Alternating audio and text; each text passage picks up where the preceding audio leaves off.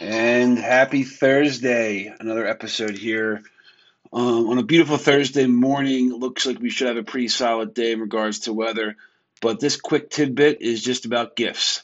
Gifts are absolutely a great thing, especially when buying a home.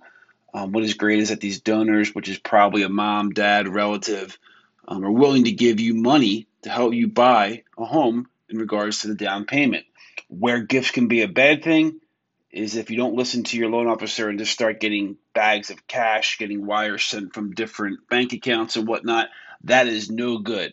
When getting a gift, it's very flexible, but it's very peculiar. So you definitely have to ask your loan officer on how about to go get a gift and how it has to be documented. It's very, very easy. There are quicker ways to get it done and easier ways to get it done. Just make sure you ask before you have mom, dad, or the in-laws giving you bags of cash in a brown bag that they have from underneath a mattress.